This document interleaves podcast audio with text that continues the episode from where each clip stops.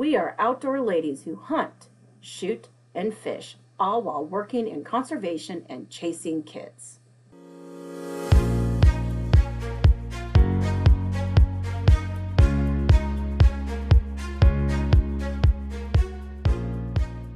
I am Julia Plugi with the Nebraska Game and Parks Commission. I'm Rachel Alice with the Iowa Department of Natural Resources. And I'm Tana Fancher with the Kansas Department of Wildlife Parks. Follow us on our outdoor adventures.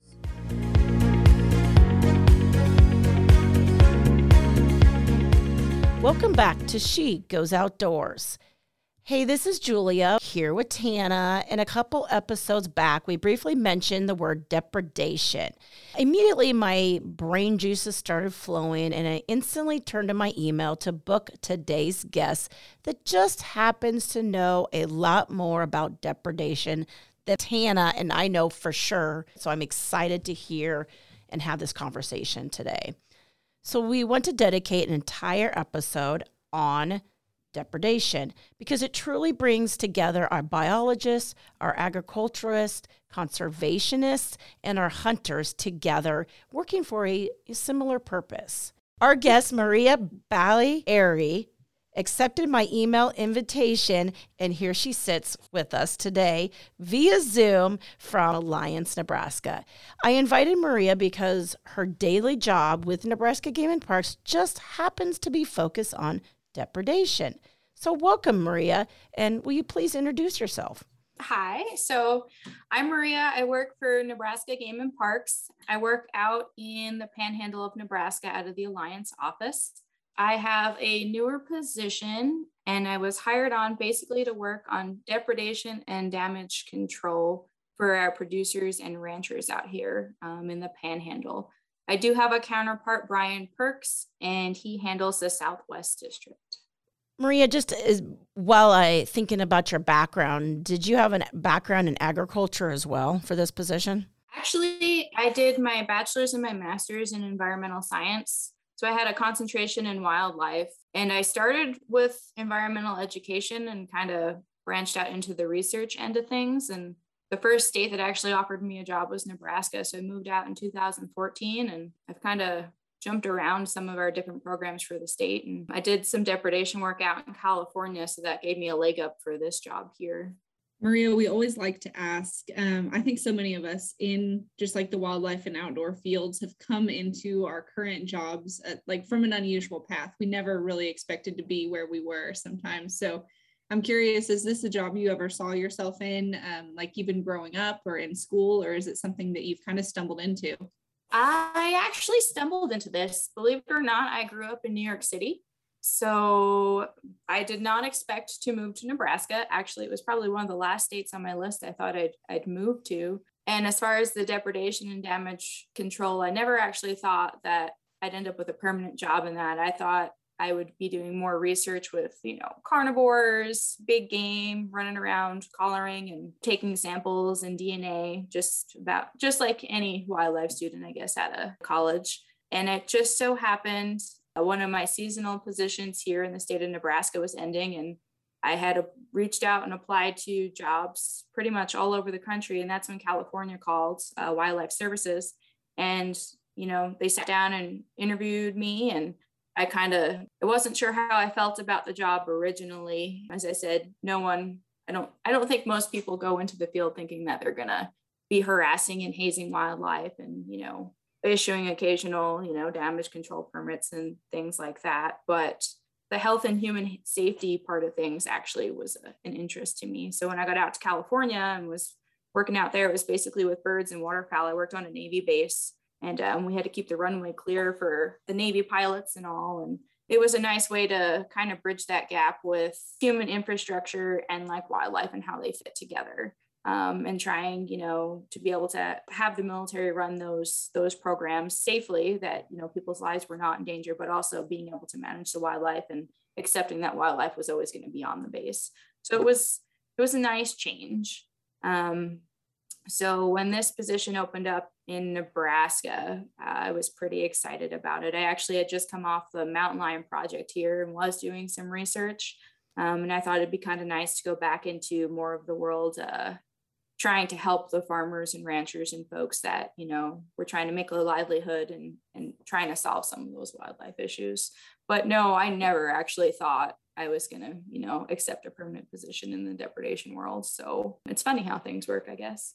Well i'm sure nebraska is very glad to have you. If you ever make your way out to kansas i hope you'll stop and say hey as well but Maria, I'm curious, you know, as we get going, you've talked about harassing and hazing wildlife. So I'm sure our listeners' ears are like perking up, going, what the heck are we talking about today?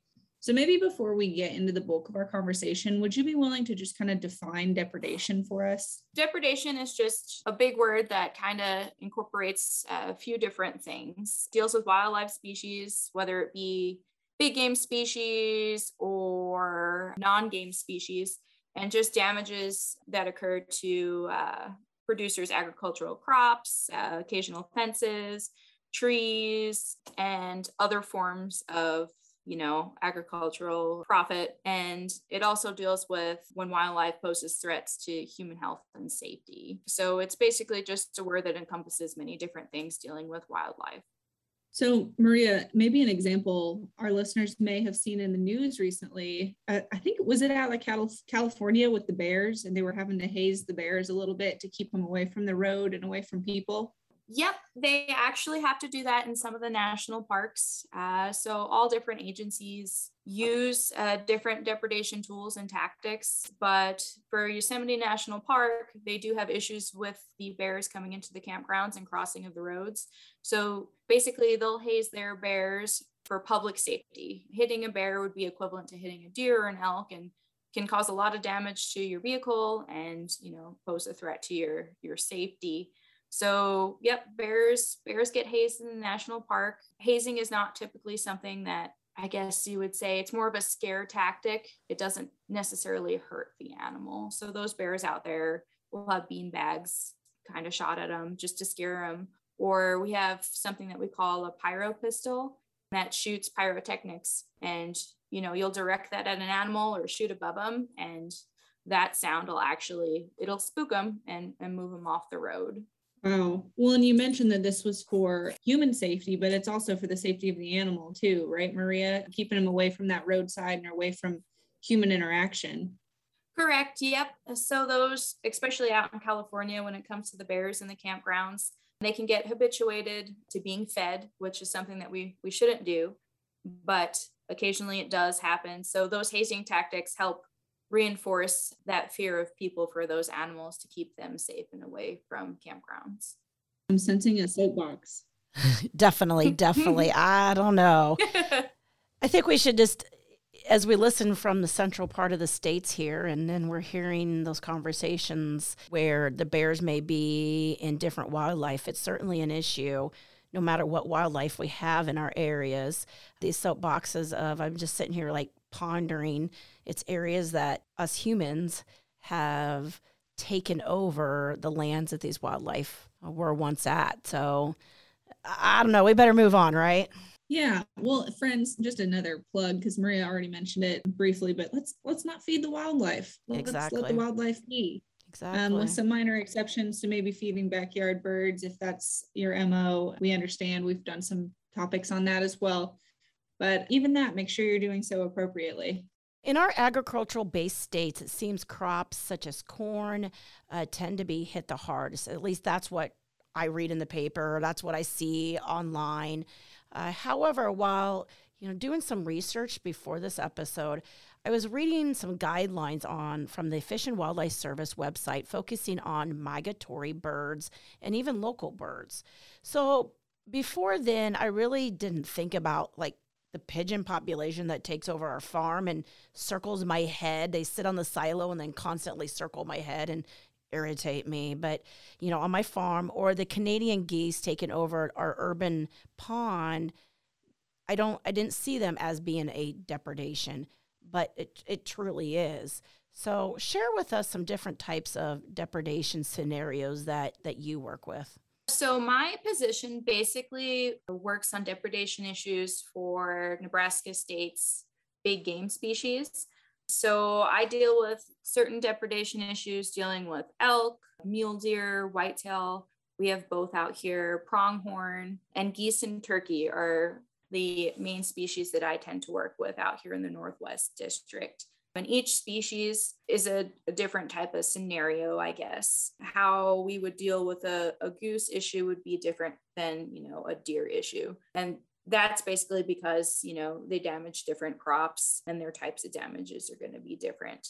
Believe it or not, this end, we do have some geese issues and they tend to fly in during you know those migratory seasons and occasionally we have the resident populations down in the southwest panhandle that are around all year round but they'll fly into different producers fields whether it's beans or corn and you know they're they can be pretty destructive they can eat a, a, whole bean field pretty quickly. Elk, on the other hand, they'll come into different crop fields and same thing. They don't necessarily eat the crops like the geese do. They just tend to be larger animals, so they're a little more destructive as they're walking around. And at least elk, corn seems to be the predominant crop that we have issues with for them. So it just it depends on the species and even within, you know, different goose issues, we handle each one differently. We've had scenarios with geese depredations, like I was saying with the bean fields, I've been to a couple of those. Um, and I mentioned our pyro pistols. Well, we'll use those to haze the geese. We'll shoot a pyro over that flock to get them up and to, you know, have them fly up out of the field. To them, it's it resembles a hunting season because those pyro pistols sound like shotguns and you know that'll get them up and moving out of the field but we've also had scenarios with geese that during the spring and summer months when they nest they'll pick areas that aren't the most conducive or convenient for geese to be nesting um, outside of. Occasionally, we'll have, you know, geese nesting in city parks or outside of hospitals um, and how we deal with those issues. There's egg oiling that you can do, and occasionally we do during their molt, which is when they're transitioning, losing their feathers, um, and can't fly. We will relocate those those individuals. So even with you know one species, geese, you can handle a depredation scenario in different ways. Maria, you mentioned egg oiling. You're so full of information. You know, we're going to have to take a pause and you're going to have to talk to us a little bit about egg oiling, if you will. Yeah. So, egg oiling, there is a, an application for you can go through the Fish and Wildlife Service. So, you have to have a permit. So, you'd put your application in. I believe that's an ongoing thing right now for those dates for landowners or folks that you know need to use that you have to register between january 1st and june 30th of the year that those nests and eggs would be destroyed. So for egg oiling basically you'd go in and you'd basically oil that shell. So it makes the nest not viable and those those adults will abandon that nest and you know choose a different spot to nest in especially if you do it year after year they start to realize that you know that area might not be a good spot for a nest because they never have a viable nest. So that's one way to kind of move those geese out of some of those areas that you know aren't the best spots to nest in. Case in point you know outside of a hospital or a pond that's outside of an office building something like that. Sure. And maria you're going to have to fact check me live here because i'm no expert but my understanding was that egg oiling was beneficial compared to just coming in and destroying the eggs because in some instances the geese will continue to sit on that nest not realizing it's viable. Whereas if you were to just come in and destroy the eggs then the geese might go and just you know 10 feet away build another nest and lay another set of eggs. But instead they devote their time to these non-viable eggs therefore you know not continuing the problem. Is that accurate at all Yep, that is correct. Um, so that oiling, yep, they'll continue to sit on that nest. And you're right, instead of trying to lay a second clutch, they devote all their time to those oiled eggs. So that helps in coming years that those geese trying to find somewhere else to nest. Well, we've talked a lot about geese, but I know another species that I tend to hear the most about, at least in Kansas, is depredation permits for deer. So, is there a reason that we tend to hear more about deer? So, I think it just depends on your region and where you are. Out here, we do have deer issues, and you know we have both species out here. So yeah, it it just depends on region. And, you know, going with that, it also depends on what crops people are planting. And that'll kind of, you know, establish, you know, what species are probably going to be the most predominant species that you're working with when it comes to depredation issues. Out here, I'd say our number one species that I receive complaints about are the elk. And then, you know, pronghorn are probably, I would say pronghorn are about, you know, the second second species on my list that tend to cause problems for some of our, our farmers and producers out here. Deer do as well. I know uh, my counterpart, Brian Perks in the Southwest, he deals with a lot of deer complaints. I actually dealt with a deer complaint last week, and you know, every scenario is different. We kind of do a case by case basis when we go out and uh, deal with a complaint. But for us, you know, deer complaints, we, we tend to push, you know, allowing hunters out. That'll really get the deer up and moving. So that would be one way that we would deal with the deer complaints out here. So yeah, I think it's just a regional thing. That's why you hear about one species versus another, you know, depending on where you are. Maria, I imagine it's a tough balancing act too. Maybe the reason that I hear so much about deer in Kansas is because deer are such a desirable game species. And so I can imagine where those depredation scenarios can almost be controversial. So that's really interesting. And I'm sure we'll talk more about that later. And Brian's just kind of give a geography image for our listeners where Maria is in our panhandle, more, I guess, open sands, a little bit of hills, but then yet again flat. If you if you're checking out the map of Nebraska, where Brian is in more the southwest corner, and so it's more of a river treed area that. And then I think that's maybe what has to do with the habitat of why he has maybe more of a deer population and then we'll get into this in a conversation here soon is where we now have even antlerless river extended permits that will help with that as well. And then I think now there's probably only whitetail species. You had mentioned Maria two different species in Nebraska deer. For those not familiar with our state, again, we have mule and whitetail species. So, listeners, like pull up your Google, and if you're not familiar with the differences, there are differences between the two species, and maybe that'll be have to have a topic and a different conversation and day, and kind of a cool thing how they, they are they are different. So, Maria, your position, uh, depredation biologist, is a new position here in Nebraska, and, and, we briefly mentioned that a little bit ago. The position was created to establish management practices with landowners, uh, steps to take before depredation permits are issued. As a landowner myself, if I came to the Nebraska Game and Parks Commission with proof that a big game animal was destroying my crops, what practices would you suggest? basically when we get a depredation complaint or if i get one or receive one at the office normally it involves a phone call with that landowner i'll normally ask you know is it fence that's damaged? Is it irrigated crops row crops? Do you have maybe a shelter belt with trees that are getting destroyed? So it, it kind of all stems off of what the actual issue is. And from there i do a site visit. So I would come out, I would meet with you on your property or your ground. And let's say, for instance, you have deer that are, you know, out in your shelter belt and you know they're rubbing up on the trees. They're they're ruining some of these smaller trees that you have planted you know that are supposed to help with snow you know with some of those neighboring crops. Well we would kind of go out and you know assess the situation. I take some photos. Occasionally i'll go back out uh, different times a day to watch to see when the deer are most active and when they're utilizing those trees and come up with different suggestions. One of the big things for tree damages is, you know, a tree wrap. Uh, if it is a couple of trees and they're a little larger, we can we can actually put a tree wrap around them. So that would be one way to mitigate some of those damages. Or we could do an offset electric fence, which would be um, basically two strands of you know electric fence and that offset fence which would be like one in front of the other alters the depth perception for those deer. So then they don't want to jump that fence to get into the trees and damage those trees. So we we throw ideas like that out. We have other tactics like propane cannons.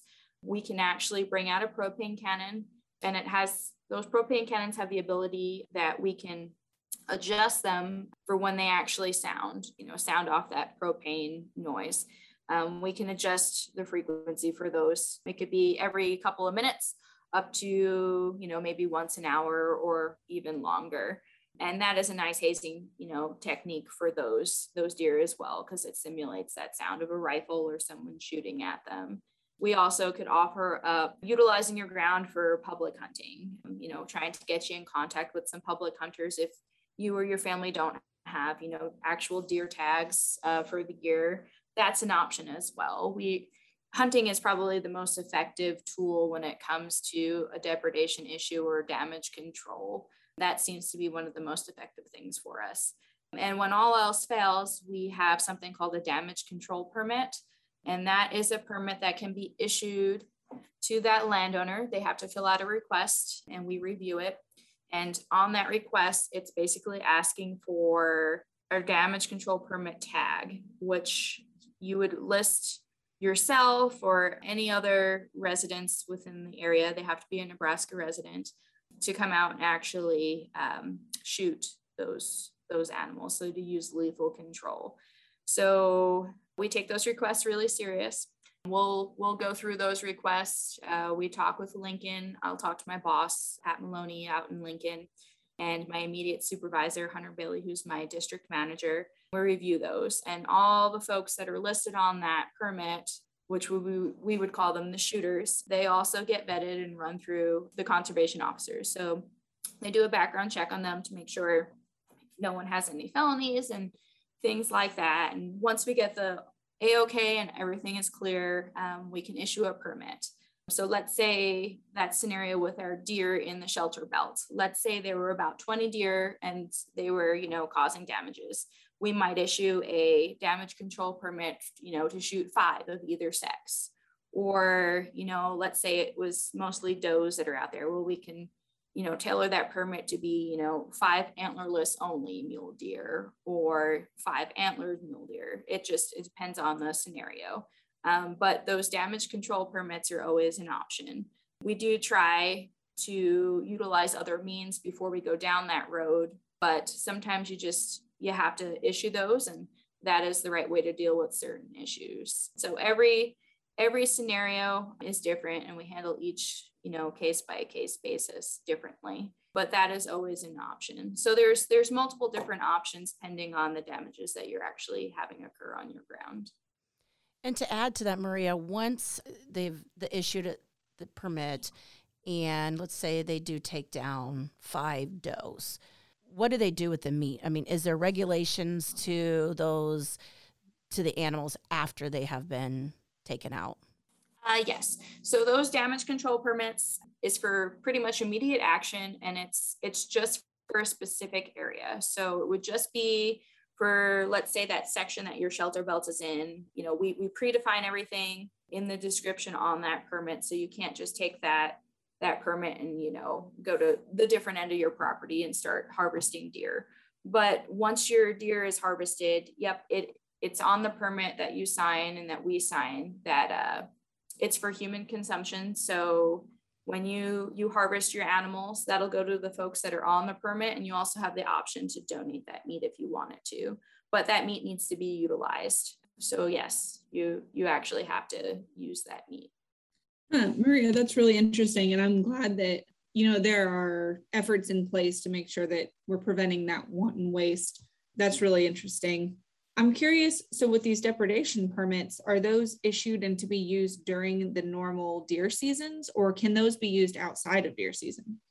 So, those immediate damage control permits, the DCPs that we call them, they can be issued during season if needed. We try to issue them, you know, outside of season if if season's open. We'll try to get some some folks out there like public hunters that actually have tags, general tag holders to come on out and try to harvest that way. Now, if we have a landowner who is allowing hunting and is being very cooperative and that is not working, having those those rotating hunters come through, that's not working, we can add that DCP to it. And then that's where that landowner will, you know, vet a list of folks that they want on their permit.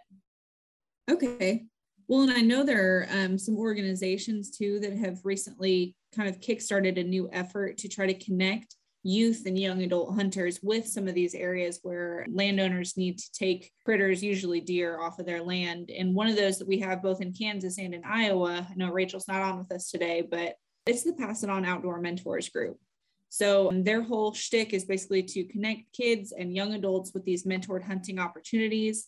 Um, just to do a little plug for the outdoor mentors, they really take care of all the details of the hunt as far as finding a place to hunt, connecting with these landowners, and then also pairing these mentor mentees.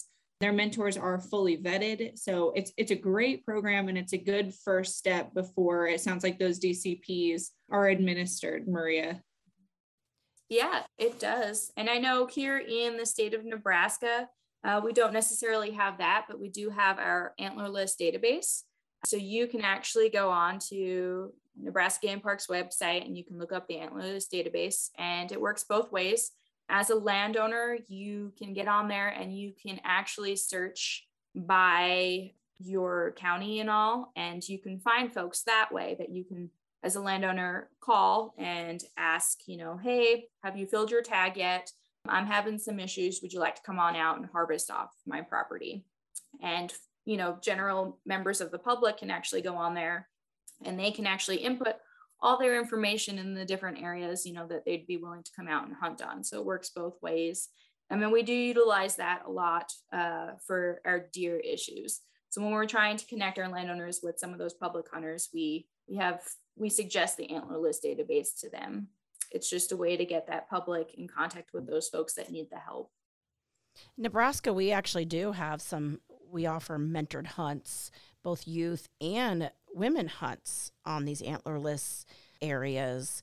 And in fact, coming up in January, we're going to have a Becoming an Outdoor Woman uh, mentored hunt in the the river antlerless area and we match them with landowners that are on your on your antlerless database so that's pretty cool in that we provide those opportunities both mentored and uh, as a hunter you know we can encourage you to reach out to these landowners that are we know they have the deer population and together as landowners and hunters can can work together to manage these populations. Yeah it's an amazing opportunity to do that. Absolutely. And and it's a i mean it's a list. There's a lot of opportunities there and beautiful country to to go hunting um, so, as mm-hmm. hunters, you know, we recognize the big game population are best managed through hunting. And we've briefly discussed this ways to to help each other out. What ways can we encourage hunters to reach out to areas where deer, elk, turkey, or other huntable animals are overpopulated? So, like we briefly talked about, that antlerless database for deer is a great way to to reach out and do that. For other species like elk and pronghorn, at least for me out here in my district, whenever someone does have a depredation issue or a damage complaints, one of my first questions to them is Will you allow the public out to hunt?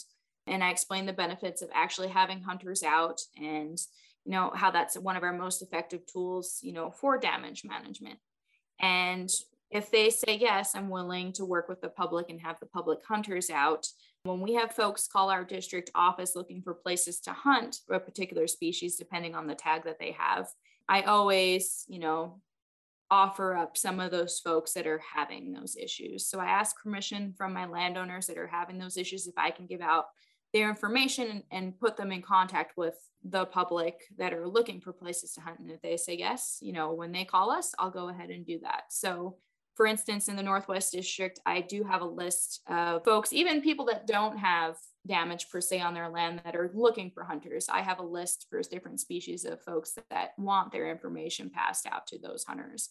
So that's another way you can reach out and call one of the district offices or you know whatever local biologist you have in your area they they should know or would have a good feel for different areas that you can go out and hunt and you know have a good chance at filling those tags or at least having an awesome hunt. So that would be another way for hunters to reach out and, you know, try to make contact with those landowners that do need the help. Maria, tell us about the most recent commission approved efforts to manage elk populations. So this year, we actually um, had the commission look over a new elk management plan. And along with that elk management plan, a couple new things for depredation have come out that'll be some pretty useful tools for us. The commission earlier this year approved a depredation season.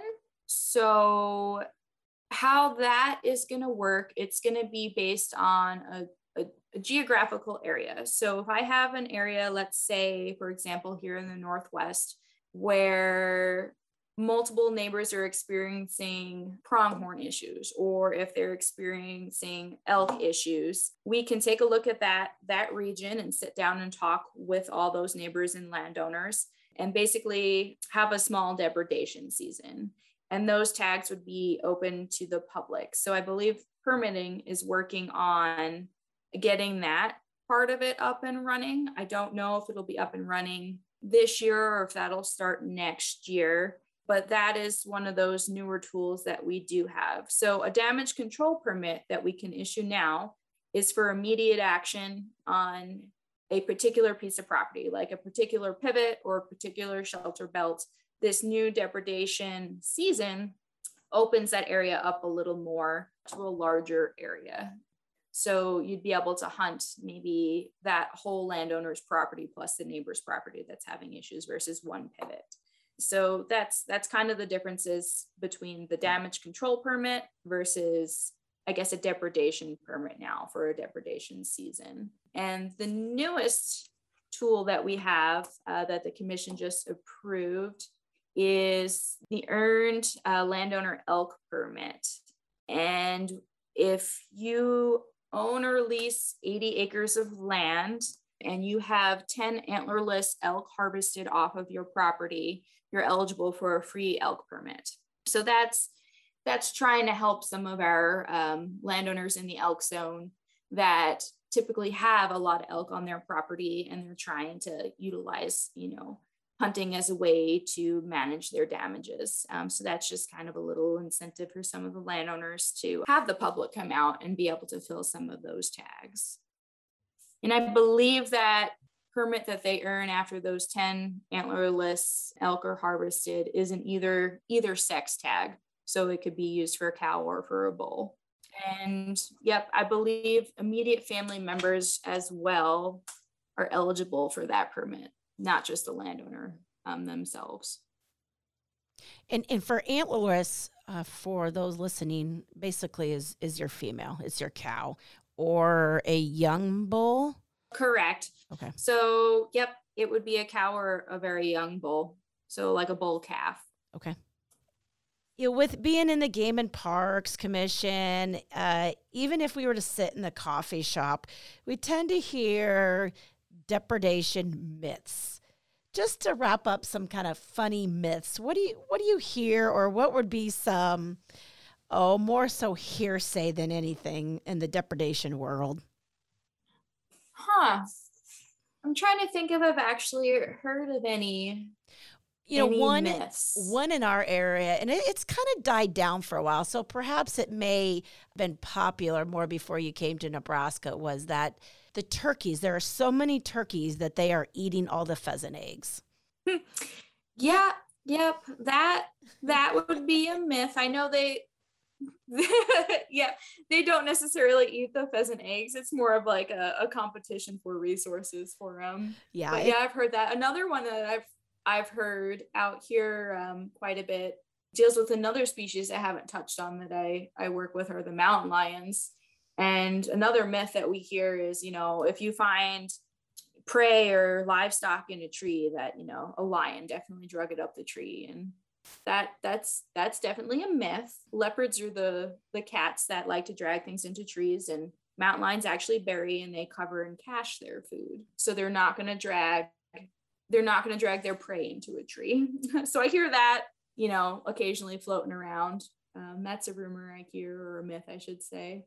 Other than that, I don't I don't know if I hear of many myths. Yeah, the myths probably are associated with the mountain lions more than anything, I suspect. Yeah. Well, Maria, thank you so much for your time and your knowledge.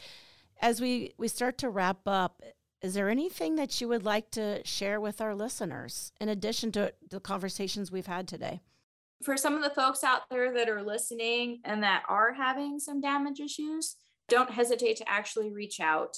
You can get on the Game and Parks website, and if you go to the depredation page, so Google Nebraska Game and Parks depredation, there's a form at the bottom you can fill out with your name, contact information, and some of the issues you might be having if you don't know who to contact and that'll get sent to the right person depending on where you are in the state and you know don't hesitate to to reach out and contact myself or maybe brian perks down in the southwest uh, when it comes to some of these issues we're always willing to help and like we talked about today there are so many different ways that we can work on some of those depredation and damage management issues that you know we go case by case and we'll find something that works for you so just don't be afraid to reach out and give us a call. That's what we're here for.